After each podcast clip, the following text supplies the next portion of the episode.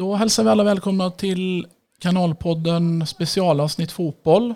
Och eh, idag har vi fått eh, tre jätteintressanta gäster som eh, har sina rötter här i Vadsbo. Och eh, vi tänker att diskutera och analysera lite fotboll i stort men också även eh, lite grann från deras eh, bakgrunder. Så att eh, vi tar ett litet intro och sen så går vi vidare och eh, kör igång det här fotbollsspecialavsnittet.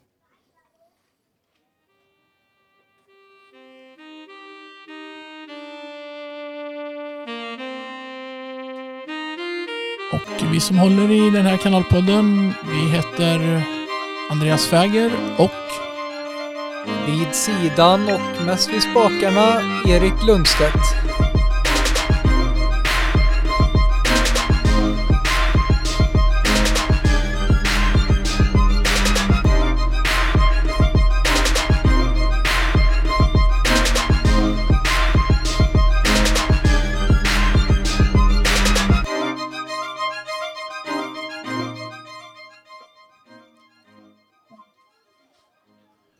Dagens första gäst introducerar vi med de klubbarna som personen har spelat i. Björsäter, IFK Mariestad, IFK Göteborg, Sunderland, Kilmarnock, Nordsjälland, IFK Norrköping och Sparta Prag. Vem kan det vara? David Moberg Karlsson. Och jävlar vad gammal jag känns nu när det drog så många klubbar. ändå. Ja, välkommen David. Tack så jättemycket. Nästa gäst har spelat i Mariestad Boys, KIF Örebro och Vittsjö. Ja, det är jag, Michelle de Jong. Det var lite mindre klubbar där Ja, välkommen Michelle. Välkommen. Eh, och sen så har vi en som har spelat i Hova, Tidaholm, Degerfors, IFK Göteborg, Milan, Newcastle, AIK och sen så får du gärna fylla på de klubbarna som har varit lite på lägre nivå sen.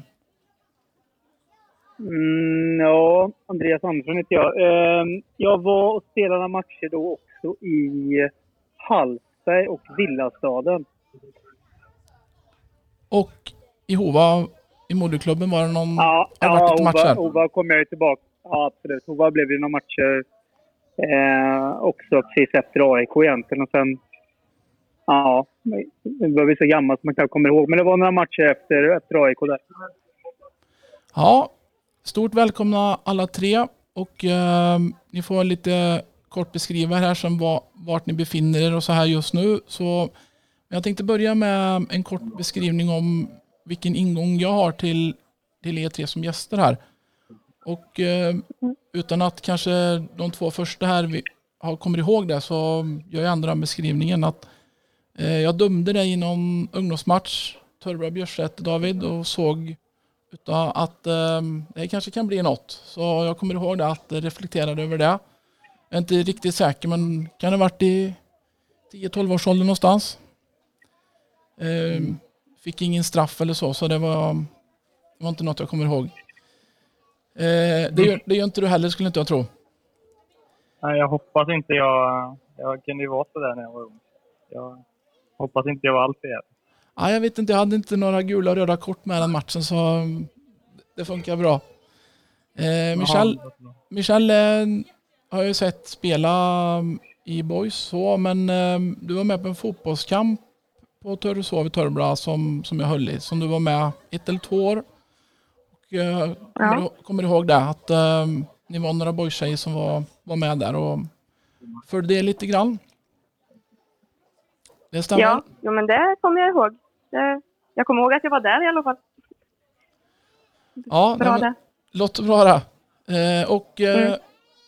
Andreas var första gången, eftersom vi är lika gamla och mötts ganska mycket, så var det någon inomhuscup när vi var 6-7 år. Och du gjorde en eh, riktig sån här tvåfotsdribbling som eh, skulle kunna varit instruktionsbok både då och nu och eh, tänkte man att det här kan nog bli något. Och eh, det blev det. Kommer du ihåg den dribblingen? Ja, det är väl det är typ den enda dribblingen jag kan. Så det är den jag, jag kör igen. Ja, den, den funkar väldigt bra. ja, ibland gör den det. Eh, ja, nu är det ju inte så att eh, podden ska gå ut på vad, vad jag tycker utan det viktigaste är att, eh, att ni ska få prata mycket nu och eh, vi gör så här att eh, den som eh, är längst ifrån eh, David får gärna beskriva lite vad, var, du- vart du är och eh, vad du gör just nu. Ja, just nu så sitter jag i min lägenhet i Prag och har eh, en kompis här i laget, Andreas, norsken. Som, han sitter och spelar kod i min lägenhet faktiskt. Så ska vi laga lite mat. Och så. Eh, så det är väl det jag just nu. Jag är mitt i brinnande försång så att det, det är mycket löst. Det gillar de här nere. Hur är vädret i Prag? Det är eh, svinvarmt. Eh, det har varit lite okej för mig eh, som svensk då, att det inte har varit jättevarmt innan. Men nu börjar det bli till 28-33 grader här runt här. Och stekande sol, inget hav så långt ögat når. Så det, men det, det går fint. Ja, låter bra. Eh, Andreas, vart är du? Jag befinner mig då i Otterberget precis utanför Hova vid, ja, vid Skagen som heter. Som sjön heter. Så att är en bra dag. Jag varit uppe hos min syrra precis. Hennes dotter har, eller fyller år. Så att jag fick, eh, fick ifrån kalaset och få gå dit igen. Så. Hur är, hur är formen och eh, vad sysslar du med nu för tiden? Eh, jag tränar, jag har varit aktiv i IFK Stocksund. Jag bor ju nog i Stocksund så att jag har varit där och tränat. Eh, jag är där på flicksidan faktiskt. Då tränar jag damlaget då, i division 3. Så vi har lite uppehåll nu. Men vi kör igång på eh, nästa vecka. Ja, och eh, Michelle? Eh, nej, jag befinner mig i Mariestad just nu. Eh, på hemmaplan hos mina föräldrar. Eh, vi har ju rätt så tajt spelschema nu, men vi fick två dagar ledigt efter senaste matchen i Eskilstuna. Så då passade jag på att åka hem lite. Vi har inte vunnit så många matcher nu på första delen, så samla lite energi. Och sen eh, åker jag ner till Hässleholm igen. Och så är det match på onsdag. Vi får hoppas Det är att, bara samla krafter. vi får hoppas att David och Andreas kan ha lite goda eh, medskick här så kommer ni ta några segrar här framöver. Absolut. Eh, tänkte att ni var och en ska få beskriva en, ehm, en händelse här och ehm, vi gör så att eh, vi börjar med Andreas. Eh, du får berätta för oss lite grann, eh, hur var sammanhållningen i Milan när du kom dit, när det var så mycket stjärnor? Eh, den var väl inte så där jättebra. Eh, det var väl, alltså jag kommer dit precis efter en period när de hade vunnit stort sett allt. Och sen så kom in en period där det var många nya spelare och så blev inte resultaten så bra. Så det blev lite olika grupperingar och sånt där. De grupperingarna blev inte, funkade inte så bra kring match egentligen. Så det var väl för mig en ganska tuff tid som, som 23-åring att komma, komma dit då när det inte funkar. Det är betydligt lättare som, som de flesta vet att komma till föreningar eller klubbar som, som funkar bra så att säga. Och eh, där man kan vara lite mer avslappnad. Så det var väl en tuff start för mig så kan man väl säga. Även om det var liksom en...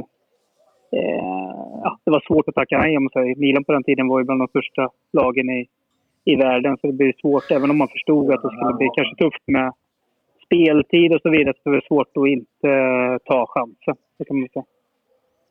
Vem var det som tränade, tränade då i Milan när du kom? Eh, Capello var det. Det var egentligen eh, Zacke då som, som köpte mig först. Där. Eller som var, in, som han var tränare när jag blev eh, klar för dem. Och sen kom eh, Capello. Men han hade ju han hade mycket meriter i ryggen så att... Eh, ehm, ja, men det funkar inte just där och då. Men, men eh, det går inte att klaga på hans meritlista direkt som, som tränare.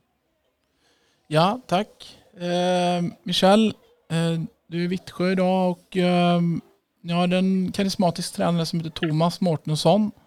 Eh, hur är Ja. han och hur är det att vara i, ett, eh, i Vittsjö? Eh, ja, börja med hur Thomas är. Det är väldigt svårt att beskriva honom. Han är väldigt många saker och personligheter på samma gång. Men eh, ja, han är en bra människa kan man väl säga. Och han har hållit på med det länge och vet vad han snackar om. Men eh, det som han är bäst på är att ta hand om spelarna eh, spelarnas karaktärer och att hitta bra människor som passar ihop. Eh, inte bara på planen utan utanför. Så Thomas är jag upp till väldigt mycket och gillar att ha honom som tränare. Och sen eh, Vittsjö. Just nu så har vi det lite tufft då när vi hade ett väldigt bra år förra året när vi kom trea. Så att, eh, sen har vi haft mycket skador och sådär. Men eh, som sagt, vi är ju väldigt många bra människor så att vi trivs ju väldigt bra utanför planen ihop. Nu gäller det bara att få det att fungera på planen. Eh, vara på samma sida liksom.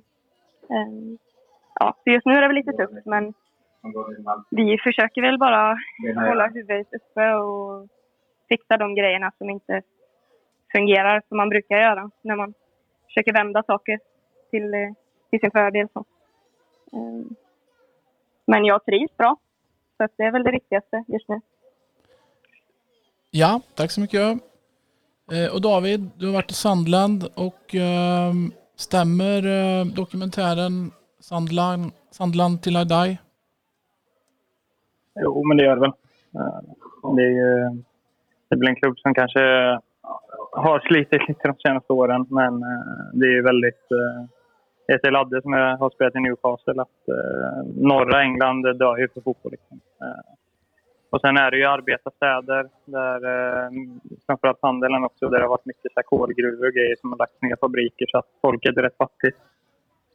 Eh, och då blir det ju det att de, det är nästan så att de hellre köper biljett till matcherna än mat. Liksom. Eh, och, eh, då märker man ju av passionen men också deras lidelse när det kanske går till lite sämre upplaget. Så, liksom. eh, så så det är en eh, passioner- fotbollspassionerad stad. Ja, men jag känner igen, jag har ju sett den dokumentären, så jag känner igen mycket Newcastle i det där med. Man eh, lever för fotbollen fullt ut så att säga. Så att det är ju, det är ju, det är ju likadant, de klubbarna. Eh, hur fansen är så att säga. Att, eh, nu har ju Newcastle grejat, alltså gått upp i, alltså direkt nästan. De har åkt ur hela tiden, även om man inte har lyckats etablera sig i Premier League. Men de gånger de åkte upp så har de, eller gått, åkte ur så har de gått upp direkt, vilket är en räddning. Sunderland blev det ju tuffare för dem. om man säger så. När du ändå är inne på Newcastle där, det är ju en ny ägarkonstellation där. ehm, Är det, är det någon, har du någon, någon kontakt eller någon koll på, på vad som händer i Newcastle runt de nya ägarna?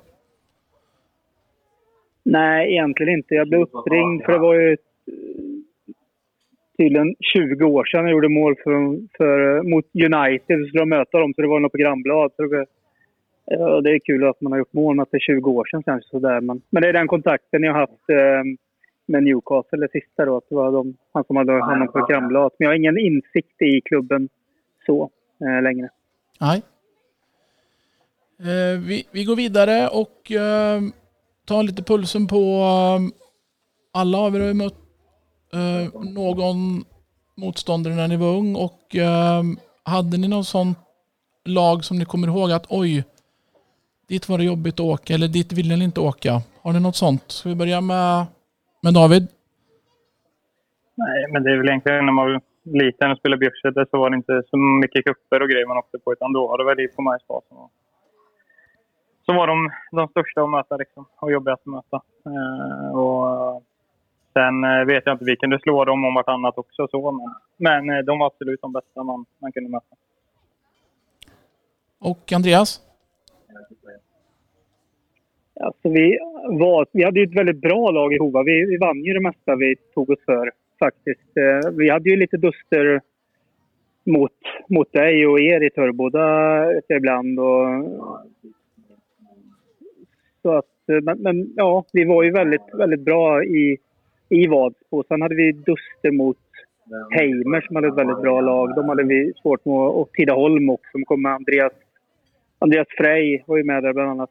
Som, som du vet Andreas, vem, vem det är. Så, Ja. så det var ju några lag som vi hade väldigt tufft i, i turneringar. Men eh, ja, det är väl de. Och Michel? Jag, jag känner mig väl igen mig i det här med Turboda lite kanske. Vi hade ju ett 95-96-lag som jag spelade i.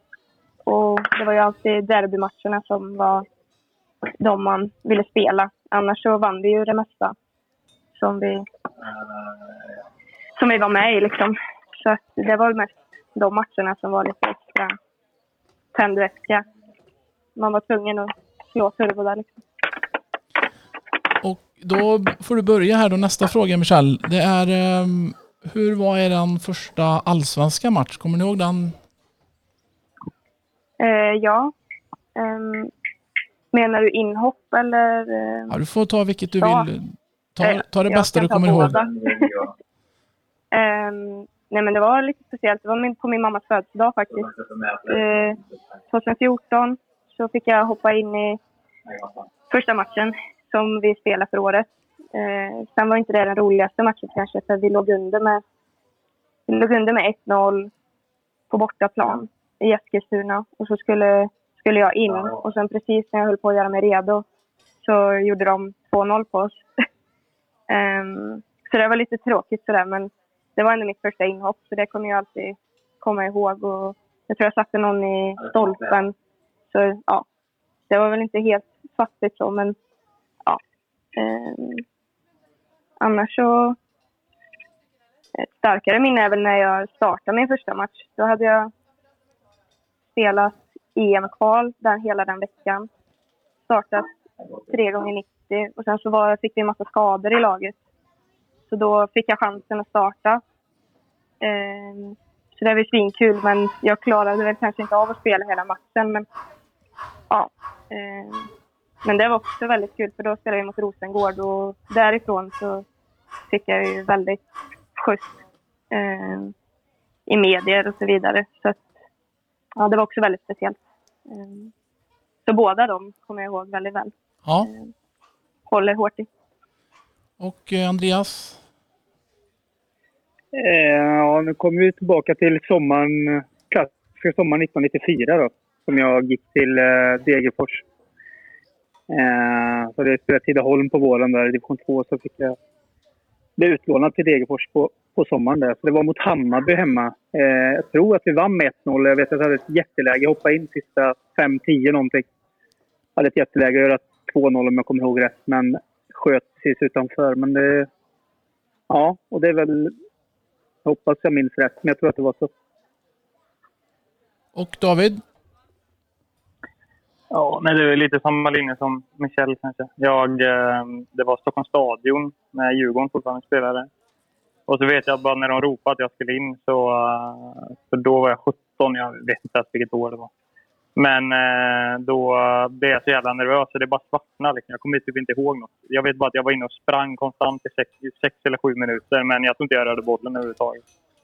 Och sen... Eh, för grejen hade också varit att jag hade inte direkt varit med i A-laget innan.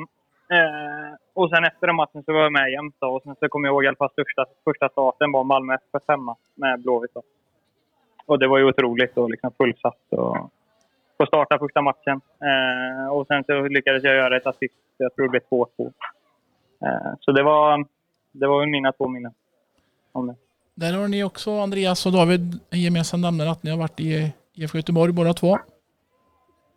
Mm. Yes, eh, det stämmer. Jag hör, jag hör fortfarande inte vad David säger så att de tror att jag är otrevlig om jag inte kan Nej, svara han, på någonting. Om man, nej, du, han, får, eh, ja. han sa du medlar. Ja. ja, han hade spelat på Stockholms stadion och var, var helt svart sa du David.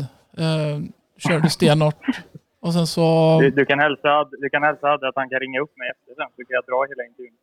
ja, den kommer ju kommer ju ligga ute på, på de sociala flödena med, får ni följa det där sen. Ja, Mm. ja, det kanske blir lättare. Eh, vi går vidare. Eh, ungdomsåren, allsvensk eh, debut och eh, landslagsdebuten i någon form. Ni får ta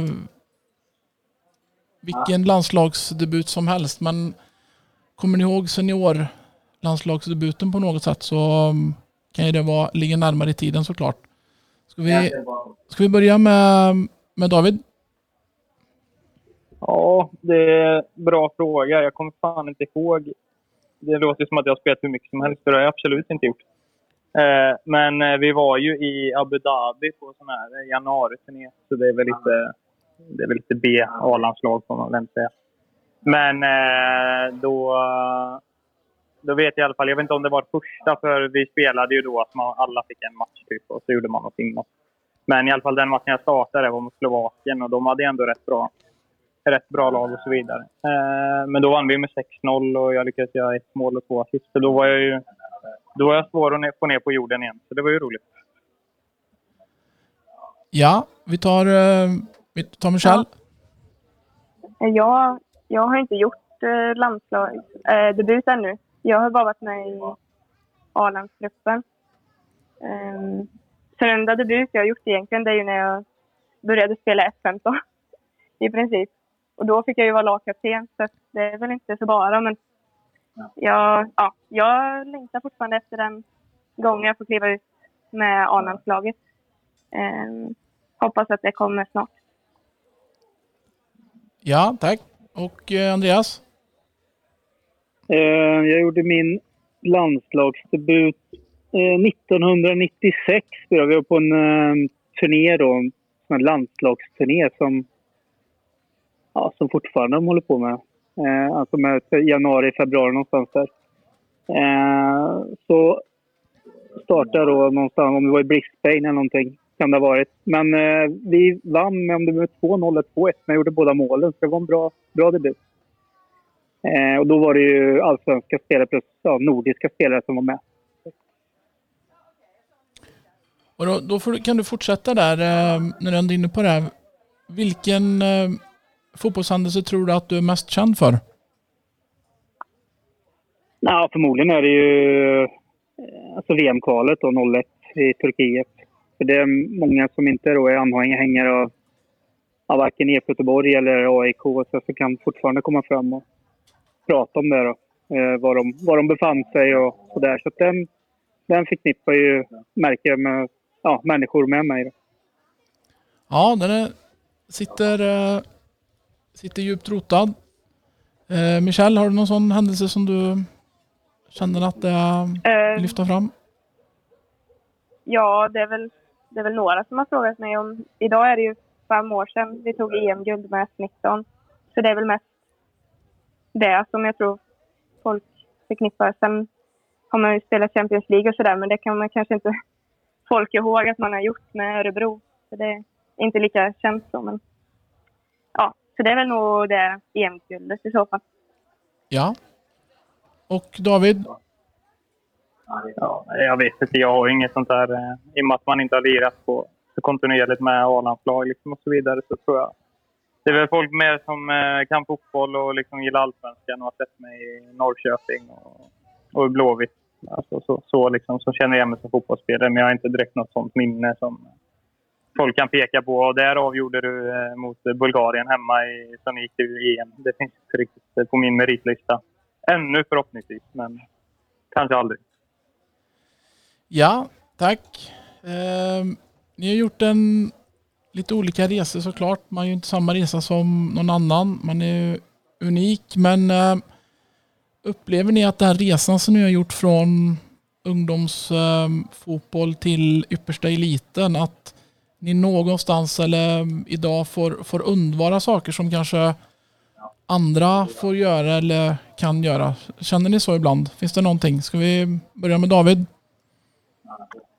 Jo, men det tycker jag absolut. Eh, det är väl mycket sådär, ja, men, som bara nu då när man... Eh, jag sitter i Tjeckien själv i lägenhet. Eh, min fru är hemma med barnen i Sverige. Eh, jag har ju två pojkar då.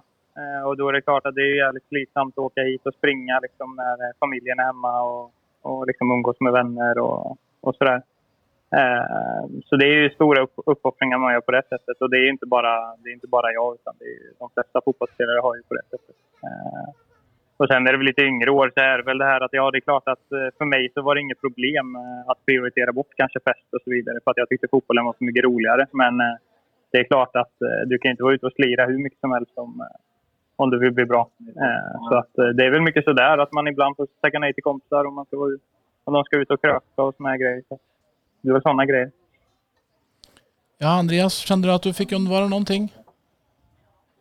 Eh, det har man gjort i eh, perioder. Så här. Samtidigt så spelade jag ju alltså division 5-fotboll till jag var eh, 19 år. Så jag kunde kombinera det med de idrotter jag ville kombinera med. Jag spelade ju eh, innebandy i, i Strandgården där jag spelade SM i, med juniorerna och sånt där. Så att jag hann med han med ändå kombinera sporter väldigt länge, vilket jag tror var min... Alltså var därför jag tror att jag kunde lyckas så pass bra. Jag hade inte... Jag hade nog inte klarat av att träna fotboll organiserat eh, fem, sex gånger i veckan. Då tror jag att jag hade tröttnat. Men när det var två organiserade fotbollspass i Hova och jag kunde spela innebandy plus all den här spontanfotbollen som man höll på med ute så blev det en bra kombination för mig. Plus att jag då ända upp till 19 års ålder kunde liksom vara med kompisar och sånt på helgerna också. Så jag förstår kanske att om man i, i yngre ålder eh, att det känns kanske hårdare då om man tvingas kanske inte vara med på, på saker och ting. Men samtidigt kan man försöka ta igen det lite senare i livet. Men, men där och då kanske det kan kännas lite tufft ibland. Eh, men det kan vara med eh, studenter eller vad som är sånt som är stort när man är yngre som man kanske måste avstå kring eh, eh, vissa grejer och sådär. Ja. När, när kompisarna är ute på helgen så måste man sitta inne och ha lite tråkigt om man ska spela match. Så det får man då på något sätt vända på det och se det som ett privilegium att man får möjligheten att göra det. Men ja, ibland saknar man ju att vara lite sådär, som man säger, vanlig. Som, som, uh, om man nu kan kalla det så. Uh, men, men visst, det är, ett, det är ett stort privilegium att få vara med om det som man har varit med om. Stämmer det Michel? Du som... Mm. Um, ja, alltså det är väl som de snackar om båda två. Att kanske när man är yngre att man tycker att det känns jobbigt att stå liksom. Inte för att jag är så gammal nu, men eh, jag, jag tycker ändå att jag, jag fick göra det jag ville och, och kunde hänga med kompisar i den utsträckningen som jag tyckte var okej. Så, men ja, det kan väl kännas lite tråkigt nu när jag pluggat och sådär för att de fotbollen har ju kanske inte pengarna riktigt så då måste man försöka skaffa sig ett jobb och då den, eh, alltså att inte kunna delta fullt i utbildningen och lära känna de människorna som man går utbildningen med. Eh, det är väl typ mest det som jag känner man tappar lite. Eh, annars så tycker jag fotbollen har gett mig jättemycket och framförallt många vänner och upplevelser och mycket resor och sådär. Så att det, det är ju ett privilegium såklart. Absolut, det håller jag med om. Som, som du sa precis innan. Eh, så att man får ju ta det goda med det onda liksom. Och I slutändan så gör man ju sina egna val. Så att vill man bli, vill man bli en av de bästa så får man kanske tänka ett steg längre och eh, ja, träna istället för att vara ute och härja. härja, konstigt ord att välja kanske, men ja. Vara ute och göra annat som inte främjar eh, fotbollskarriären. Så. Ja, tack för det. Jag ringar in de orden att ni var ganska samstämmiga där. När eh, vi pratade om eran ungdom, eh, ni får gärna lyfta fram en person, det behöver inte vara en ledare, tränare, men en person som, som ni upplever har betytt väldigt mycket för er. Att eh, ni kan sitta och berätta om er karriär eller era karriärer så här. Ska vi, ska vi börja med, med Andreas? Uh, ja, det är kanske svårt att lyfta fram en enda person. Men jag tycker liksom föreningen HIF uh, eh, är väldigt välfungerande som många andra klubbar i, i Vadsbo uh, skulle jag tro. Så att man känner alltid en trygghet att komma dit. Och, eh, det fanns ju bara väldigt många bra fotbollsinspektörer. Vi hade Rolf, Rolf Eriksson till exempel som inte ni yngre vet. Eh, Andreas Fäger vet med all säkerhet vem det är. Men hade Sven-Erik Roslund också som tränare. Jag har haft väldigt bra tränare. Även Benny Kjellén som seniorlagstränare. har varit väldigt seriöst hela vägen i, i Hova måste jag säga. Som har, eh, eh som man har känt att det har varit eh, välorganiserad eh, klubb och man har hela tiden fått en bra, bra träning. Eh, så att det, ja, det är nog det jag kan säga. Och det, det är då kombinerat med det jag pratade innan, där, att jag kunde då göra allt annat jag också ville under tiden, vilket då gav, gav en väldigt bra träning. Eh, och den träningen som jag fick i innebandyn och allt det där vid sidan av gjorde också att jag kunde ta steg ganska snabbt sen. Så det var väldigt bra fysiskt utrustad för att gå vidare via ja, Tidaholm och Degerfors gick väldigt snabbt eh, från femman. Så att, eh, Ehm, ja, nej men HIF har betytt hela föreningen väldigt mycket. Mm. Ja, in- intressant och bra svar där. Eh, Michel? Eh, nej, jag tror mest eh, att det har handlat om tränare som har gett mig chansen gång på gång. Jag började ju spela väldigt tidigt i Boys A-lag till exempel. Och att jag fick chansen att faktiskt spela kontinuerligt och få matchtid gjorde nog att jag klarade av att eh, matcha svårt väldigt tidigt och sådär. Um, så det, jag, jag har ju haft många bra tränare som bara ja, har trott på mig och gett mig chansen och sådär. Så att det är nog mest det som jag kommer ihåg hittills eh, i karriären. Alltså så länge som jag varit. Att eh, folk tror på mig och det är väldigt viktigt för att man ska kunna ja, ta sig framåt och sådär. Jag har haft korsbandsskador och sådär men det har ju aldrig stoppat mig liksom. Utan tränarna har alltid trott att eh, jag kommer tillbaka igen. Och, ja, mycket mycket bara hopp och tro liksom. Från tränarna. Ja, tack. Har vi David? Ja, eh, nej. Eh, det är väl farsan om jag ska ta honom. Eh, han var ju min tränare fram tills jag var 13 och skrev på, eller skrev på, det gjorde jag absolut inte. Men när jag gick till IFK Mariestad. Eh, så han var ju tränare fram tills dess och sen även eh, var han min innebandytränare eh, fram tills dess också. Eh, så att eh, det är väl honom. Han har väl gjort eh, ja, så att jag har kunna spela och det finns ju tyvärr kanske talanger ute i Sverige där de inte får den möjligheten av sin familj och så vidare. Eh, där man inte blir runtpussad eller att tiden inte finns för barnen. Så att det är jag väldigt tacksam över att eh, han har ställt upp väldigt mycket eh, och tränat med i alla sporter och så vidare. Så att det är honom. Ja, och eh, om vi går över sen när ni väl eh, landade på eh, elitnivå. Vem, vem eller vilka tränare har betytt allra mest för att ta ett ytterligare steg på, på den yppersta nivån? Ska du börja där, David? Ja, nej, men det är väl eh, egentligen kanske då tre. Eh, det är väl, eh, var väl först Jonas Olsson som tog upp mig i A-truppen i Blåvitt. Och då hade jag som sagt, jag hade inte gjort en enda träning med A-laget och så var det några skador och så vidare så jag vet att jag ska göra en och uh, han sa bara efter den träningen att uh, nästa vecka så är du med i truppen mot Malmö redan. Uh, och då hade jag gjort en träning liksom. Så att det var ju mycket att han, han gillade mig och trodde på mig redan där. Sen så tog ju Stara över och spelade mig i princip varje match.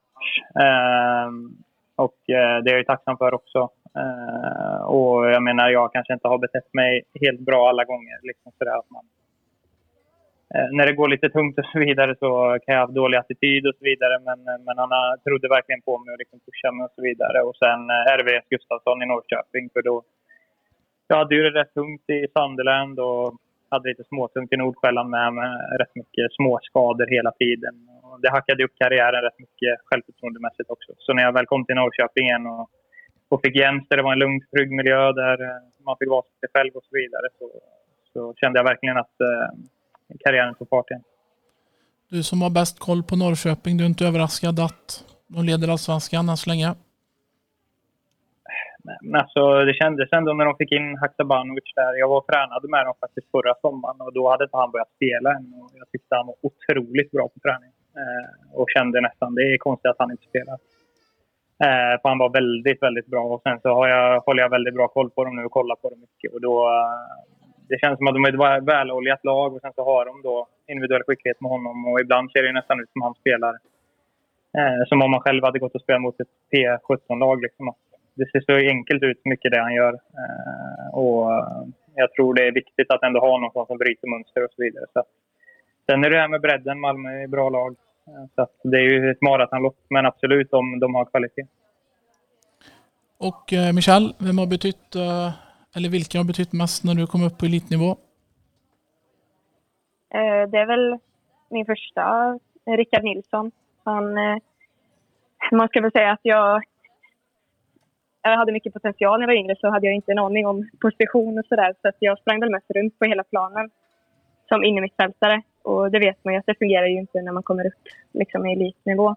Så han eh, fick väl ordning på mig och sa att sluta springa runt så mycket utan ja, håll positionen och så kommer du kunna komma upp i planen ändå. Liksom. Väldigt, han hjälpte mig väldigt mycket att komma till rätta och skapa, skapa ett namn för mig själv eh, i laget. Och sen att han vågade tro på mig när, eh, när vi fick skador, att eh, jag var redo att starta. Liksom. Så han, eh, han har mycket att tacka för, eh, för det jag är, där jag är idag. Ehm, Ändå. Ja, och eh, Andreas får avsluta där. Mm, jag hade en tränare som hette Hasse Lindbom som jag hade när jag gick från, från Hova division 5 då, till Tidaholm division 2. Um, och då är man ju, känner man ju direkt lite osäkerhet om man ska klättra så många divisioner på en gång. Men där fick jag allt, allt, allt handlar inte om eh, förtroende men för, klart för att få förtroende så måste man prestera. Men, men man kände direkt att jag fick förtroende från början och fick spela matcher även fast det gick kanske lite halvknackigt om några matcher sådär. Men man visste på något sätt att man skulle få spela nästa ändå. Ehm, så den tron gjorde att jag lyckades väldigt snabbt då gå från femman till tvåan och prestera där, vilket gjorde att jag snabbt kom vidare sen. Men sen vill jag också lyfta eh, Mats Jingblad i Göteborg, eh, som också var en eh, gammal forward som i samma där. Han gav ju mig jättestort förtroende och jag tog det förtroendet. Men det var, man fick mycket tips och råd av, av honom där eh, som ja, egna erfarenheter man hade som forward, vilket var nyttigt för mig. Ja, eh, nästa fråga. Du får börja på den Andreas då. Är det någon, mm. någon, någon, spelare eller någon spelartyp som ni upplever har gjort det själva mycket bättre när de är med? Eller, eller, eller när den spelartypen finns i det laget du är? Förstår du frågan? Ja, ja absolut. Eh, jo, men så är det ju. Som, som forward så är det ju... Jag menar, vissa saker kan man göra på egen hand, men du är väldigt beroende av att ha spelare bakom dig som tittar framåt om man är forward, som tittar bollar. Alltså i djupled, jag som gick mycket djupled, det är klart har du ingen som står bollar i djupled så, så är man ju rätt chanslös. För som forward handlar det om delvis så du ska vara involverad i mål och göra mål. Så det är absolut. Och i IFK Göteborg hade till exempel Stefan Pettersson som var grym spelare. I när jag skrev IFK Göteborg så var det många, många spelare. Många bra spelare. Många som också tittade framåt. Jesper Blomqvist, Niklas Alexandersson med flera spelare som tittar framåt. Så det är klart det var lättare att vara forward och eh, prestera såklart. Och i Milan fanns det en spelare som hette Svonomir Boban som jag håller bland de bästa som jag har spelat med. Eller den bästa skulle jag säga. Eh, som hela tiden hittar lösningar framåt. Eh, och heller inte visade motståndarlaget var han skulle slå passningar. Vilket då är lite det handlar om, att lura motståndaren såklart. Men han hade aldrig blicken, blicken framåt. Det var en liksom fröjd att spela med de spelarna som först tittar uppåt, tittar framåt. Så det är någonting jag försöker jobba med mycket med när man tränar laget. Att första blicken ska vara framåt. För vissa har en, en eh, vissa spelare har då en förmåga att man tittar lite, kanske sidled först eller lite säkerhetstänk. Men det, det är viktigt att man ska försöka hota det första man gör när man eh, erövrar boll. Ja, tack. Eh, David, har du någon sån önskespelare? Ja, nej men det blir väl lite samma där. Eh, alltså någon, någon in i mittfältare som eh, nu när jag, eller i och med att jag är yttermittfältare så behöver man ju ha lite svepande crossbollar ut på sig. Eh, För att eh, det är väldigt ofta lagen kan vara, hinna vara organiserade om man spelar långsamt eh, från sida till sida. Och det är inte direkt så att man börjar dribbla in mot tre pers som man gjorde när man var 17 kanske. Utan, man vill ju komma in mot en då, och då är det ju snabba spelvändningar och då behöver man kanske ha någon i mittfältstyp som kan slå de här fina långbollarna eller crossbollarna ut på kanterna. Så det är väl en sån spelare som, som jag gillar att spela med. Någon som verkligen ser kanterna och, och passar med i bollen. Alla som passar med i bollen är välkomna. De funkar. Mm. Och Michel? Um, jag, jag har ju spelat på lite olika positioner nu det senaste men uh, yttermittfältare är väl den allra senaste positionen och då jag känner att jag behöver väldigt, alltså en bra forward som vågar alltså, jag gillar ju att slå de här passningarna kanske framåt, eh, insticken och sådär. att kunna hitta det samspelet mellan mig och forward, att kunna sticka in den bakom eller att de tar de löpningarna oavsett för att jag ska kunna bryta in och gå på skott och sådär. Så att eh, behöver nog liksom en bra forward. Och just nu så har jag ju Klara Markstedt framför mig och hon gör, löper alltid i djupled. Så för henne öppnar hon upp, ytor hela tiden för mig och är alltid ett spelalternativ. Hitta in bakom liksom. Um, så att det känner jag att jag behöver för att kunna ja, vara mitt bästa jag på plan liksom. Så. Det känns som att eh, de två som, som sitter, inte sitter bredvid, men som är med här, både Andreas och David, skulle kunna varit universalspelare för dig där och spela fram dem. Ja, ja precis. Ja, skulle haft dig där. Ja. Mm. Det saknar man ibland. ja. Och eh, ni är ju bra på att se in i framtiden lite. Hur, eh, hur tror ni att svensk fotboll, är in- ingen enkel fråga såklart, men hur tror ni att svensk fotboll ser ut om, om fem år utifrån de förutsättningarna och informationen ni har om ni får drömma lite? Ska vi börja med David? Eh, nej, men det har väl blivit lite mer i alla fall eh, i herrfotbollen i Sverige så har det blivit lite mer tv-pengar. Eh, och eh, jag hoppas väl att de kanske kan knyta lite större avtal och så vidare. Det är klart att det kommer aldrig vara i närheten av eh, England och Premier League och så vidare. Men, eh, men att det då kan generera att, att faktiskt klubbar kan, eh, kan värva lite bättre och kanske konkurrera mer på allvar, i, ta sig till Europa och så vidare. Eh, Och jag menar, kan man göra alla de här grejerna så, så är det klart att även spelarna när föreningar utvecklas och blir större och bättre på, på sikt så är det klart att spelare också gör det och blir bättre på landslaget. Eh, sen generellt så tror jag väl bara spelare mer och mer eh, i Sverige nu blir bättre och bättre med boll.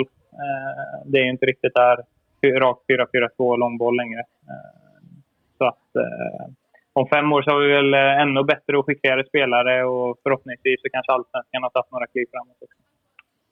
Och eh, hur- hur ser du på den frågan Michel? Ehm,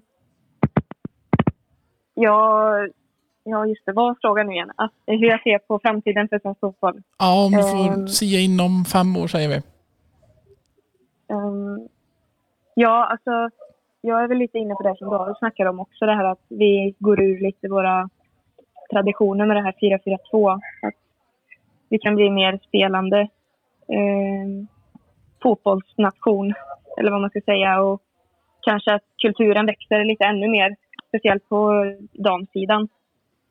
Där man såg en ökning efter VM som var nu och väldigt tråkigt nu med corona och allting som kanske stoppade upp det lite för oss på vår sida. Ehm, men jag tror definitivt att eh, om vi bara kan få lite mer kultur i Sverige runt det här och speciellt på damsidan så kommer vi kunna ehm, ha en riktigt stor fotbollsnation om några år. Kanske inte fem år, men jag skulle vilja tycka om, om ett tag. Liksom. Eh, kanske tio. Jag är väldigt optimistisk till att vi fortsätter att utöka och det är många som intresserar sig för, eh, för svensk fotboll också och eh, det märks, tycker jag. Mm. Vi har fortfarande mycket jobb kvar men ja, vi håller på att utveckla vårt spel och jag, jag tror att vi kommer kunna ta några kliv framåt nu de närmaste åren men inte kanske de största. Tror jag. Så jag är optimistisk men, inte, men lite skeptisk kanske till vad vi kan åstadkomma på fem år. Så. Men jag ser gärna lite mer spel, fotboll. Ja, och eh, då får Andreas som äldst i sällskapet får eh, avsluta då med både lite eh, tillbakablick kanske och, som finns i fotbollen i, i nuet. Vad, vad tror du om svensk fotboll om fem år?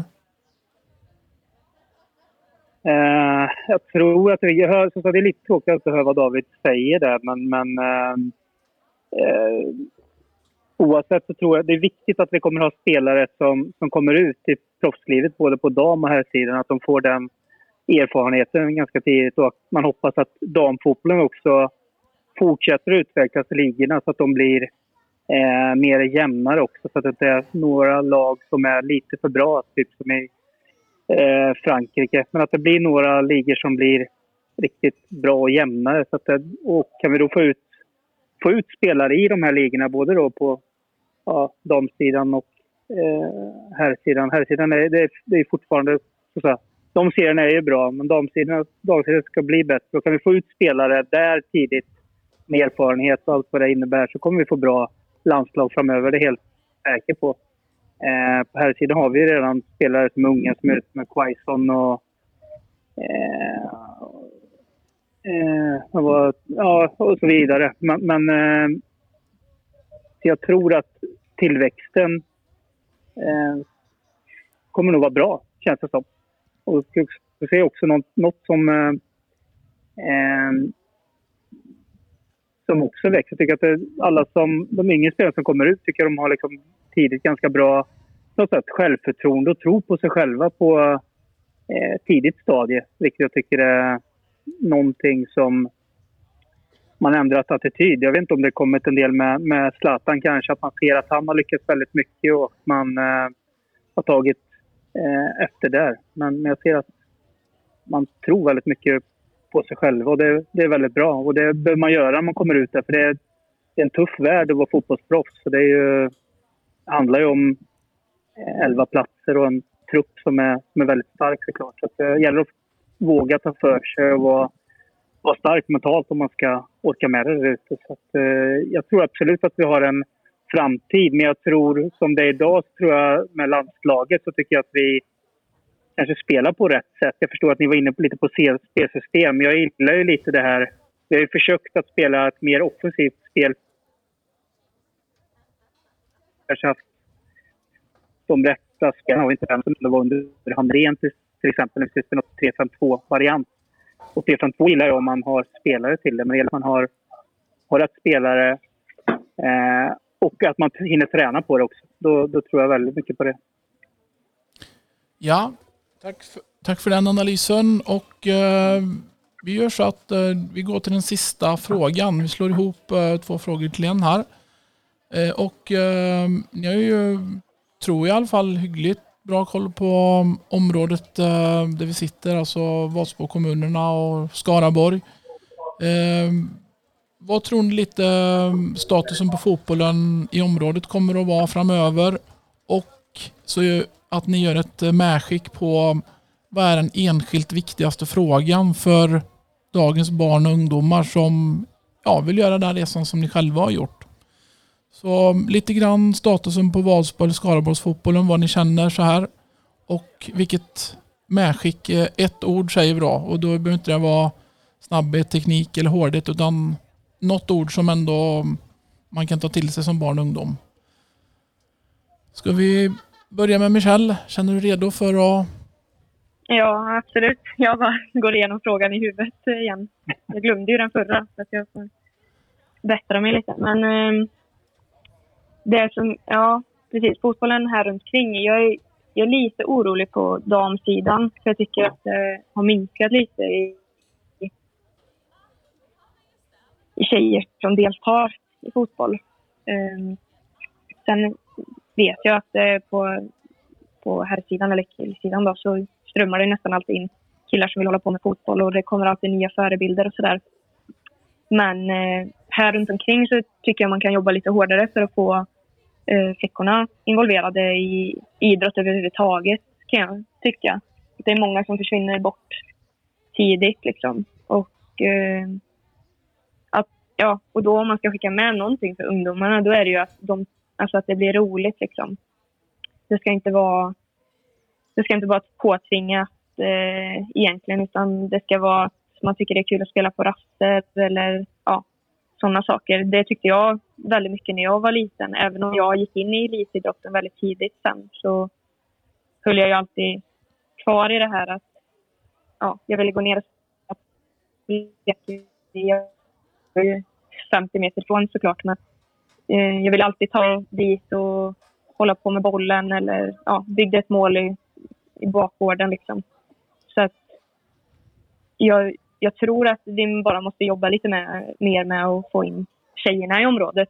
Eh, för, och, ja, för att få med dem också. Eh, om man ska om man ska ta ett ord bara. Det, jag, jag skulle säga bara kontinuitet. Alltså att man håller på med det ja, många gånger liksom. Men inte så här, inte att det blir fem, sex gånger. Vill du säga någonting? Jag tror han håller på med någon där hemma. Jaha. Ja. Uh, nej, men alltså ja, hålla på med det när man tycker det är kul. På rasterna, gå ner efter skolan. Alltså alla såna här grejer och försöka få det verkligen intressant liksom, för de yngre. Så. Det tror jag kommer vara viktigt för att vi ska utveckla fotbollen här i området också. Faktiskt. Ja, tackar. Och eh, David som har lite perspektiv från, från Prag här nu. Vad säger du om Vansbro-fotbollen och medskick? Ja, men jag är lite med inne på Michels linje där ändå. Jag tror eh, tyvärr så har väl eh, surfplattor och mobiltelefoner och datorer och sånt. Eh, det tar ju över rätt många liv så. Eh, och väldigt många barns nu. Så att, alltså, intresse hamnar på e-sport och såna här grejer sitter inne istället. Så det är väl mer liksom, eh, kanske till föräldrar också och så vidare. Att, det är väldigt, väldigt bra för barn att liksom vara involverad i, alltså i en lagsport. Man lär sig mycket av varandra och man har väldigt kul också. Eh, man är inte så isolerad som man är om man bara skulle sitta och spela en dator inne. Liksom. Man får ju umgänge och social kompetens eh, på ett annat sätt.